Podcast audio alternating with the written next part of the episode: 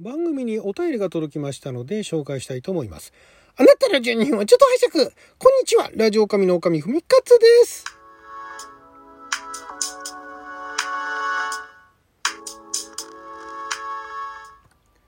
久しぶりに番組にお便りが届きましたので紹介していきたいと思います。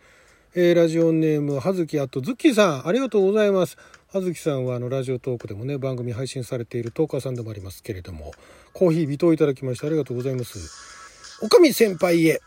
いつも楽しく拝聴しております。勝手に恋愛相談でアキストゼネコという単語が出てきて、強烈な既視感を覚え、思わず検索をしたのですが、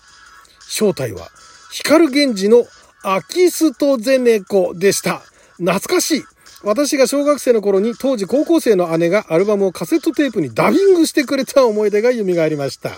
かっこ、ちなみに占いの方は全然知らなかったです。思わずお便りしましたが、何の報告なのか 大変失礼いたしましたということでね、ありがとうございます。アキストゼネコにね、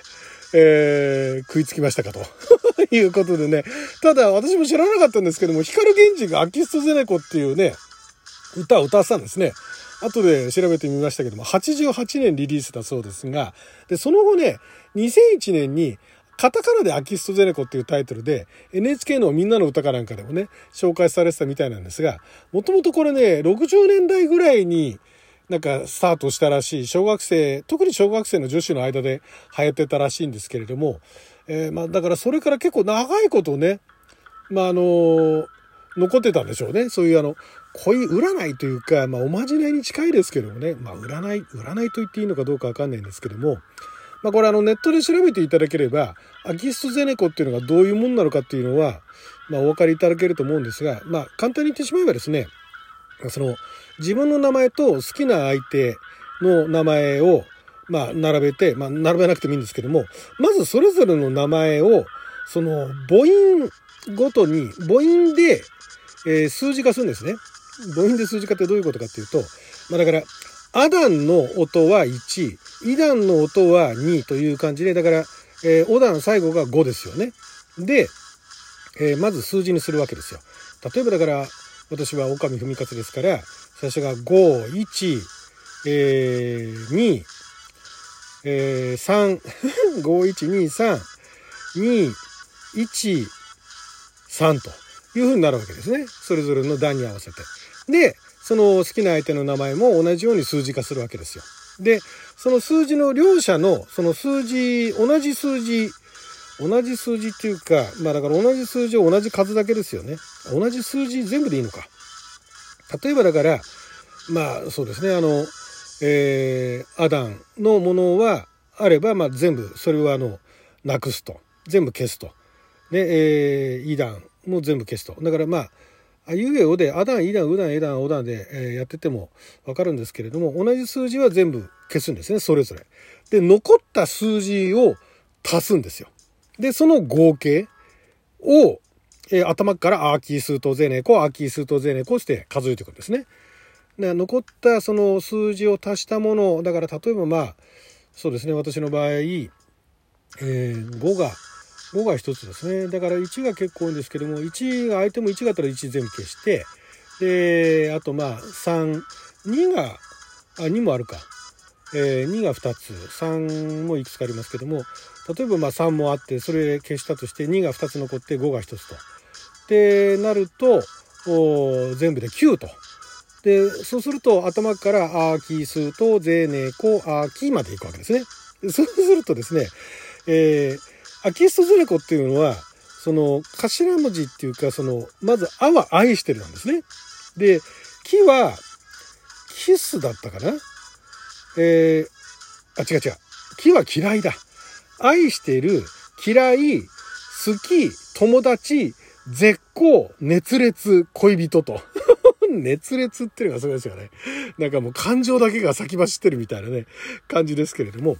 それが、だからその相手に対しての、その思いだと。だから私が例えば全部9で、アーキー数とゼネコ、アーキーだったら、まあ、あの、相手のことを嫌いっていうね、いうことになるわけですよ。そういうところで、ね、お互い占ってって、で、向こうが、あの、例えばだから、自分は愛してるで、向こうが嫌いだったら、うわうわ、片思いだとかね、なんかそういうことをやって盛り上がるっていうね、いうのが、特に女子の間で流行ってたと。私そういうのあの、別に占うのがっていうか、そういう占いの仕組み自体が好きで、いろんなものがあるんだなっていうので、そのアキストゼネコは、私の代は特に流行ってはいませんでしたけれども、あの、知っておりまして。で、まあ、アストラゼネカって最近あるじゃないですか、あの、ワクチンの。アストラゼネカっていう響きから、アキストゼネコって思い出す、あの、我々世代のね、人たちもいたようなんですけれども、まあ、そういう恋占いというか恋愛診断とか、そういう占い遊びみたいなものが昔からあると、最近はあるんですかね。であともう一つ私知ってるので、アルファベットで ELBCK というのなんですね。で、これが、えー、今度は、まず名前を、お互いの名前を、えー、アルファベット、まあだからローマ字読みでもいいんですけども、えー、まあ、まず一回それに変換して、で、そのアキストゼネコ同様を、両者にそのあるアルファベットは全部、あの、削除してって、で、残ったものの、その、それはもう、えー、アダン、イダン、オダンみたいな数字ではなく、もう残った数ですよね。残った数で頭から ELBCK、ELBCK っていうふうに、えー、数えてって、で、まあ、その、それぞれ頭文字なんですけども、それがまあ、相手に対しての気持ちだと。E はエンゲージ、結婚したいですよね。L はラブ、愛してると。で、B はブレイクだったかな。で、まあ、だから嫌いっていうか、まあ、破局みたいなね。で、C はカーブっていう、だからまあ、避けたいっていう。で、K はキスっていうね。キスしたいみたいな。そんな感じで、えー、やっぱり同じように、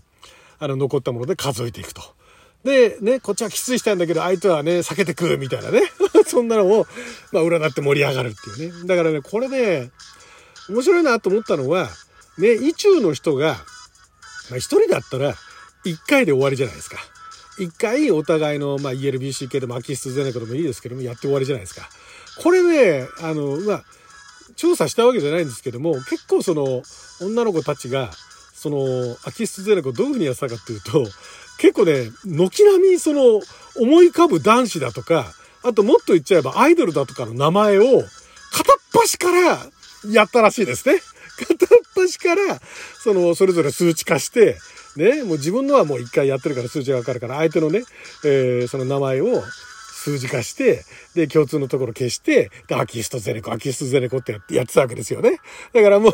う、もうそうなると、アイドルで全然愛もしないのに、もうなんか向こう私のこと愛してるみたいなね、感じで、まあ盛り上がるっていう。まあだから、さすがに自分のこと知らないから、自分と出会えたら、向こうは自分のことを愛してくれるに違いないみたいな感じで解釈するらしいですね。そこはね、非常に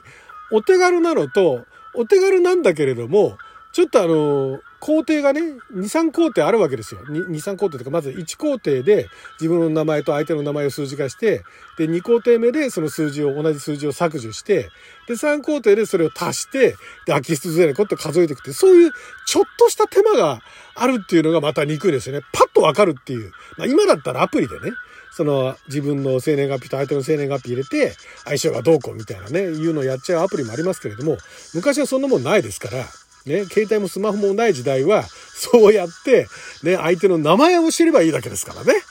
で、もうその、芸能人になっても芸名で本名と違ってるのもそんなのお構いなしに、その名前をね、分化してって、数字化してって、で、相手のことが好きだとかね、相手が熱烈、自分に対して熱烈みたいなね、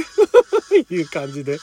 このまただからね、面白いのが、全部で空き数と税ネこれでしょ ?7 つでしょ ?7 つの選択肢があるわけですよ。で、そのうち、えー、ポジティブなのが愛してると好きと熱烈と恋人の、あ、まあ友達もまあまあですよね。で、他の2つが嫌いと絶好っていうね。そこも大して変わらないなと思うんだけども、まあでも嫌いよりも絶好の方がやっぱりショックですよね。あってもいないのに、付き合ってもいないのにね。もうここであの、なんか付き合おうもんなら絶好されるみたいなね。いうことで一喜一憂するっていう。まあでも面白いですよね、そういうのね。なんか誰が、誰がそんなこと考えたのかわかんないですけど、なかなかね、面白いこと考えるなっていう、その昭和の時代にね、60年代あたりだから、それこそ私が、まだ生まれて間もない、あるいは生まれる前あたりからそういうのが流行ったってことなんですよね。それやって盛り上がったってなんか楽しいですよね。今は、まあそういうアプリとかがあるから、そういうわざわざね、アキストゼネコなんてやる人もそんなにいないと思うんですけども、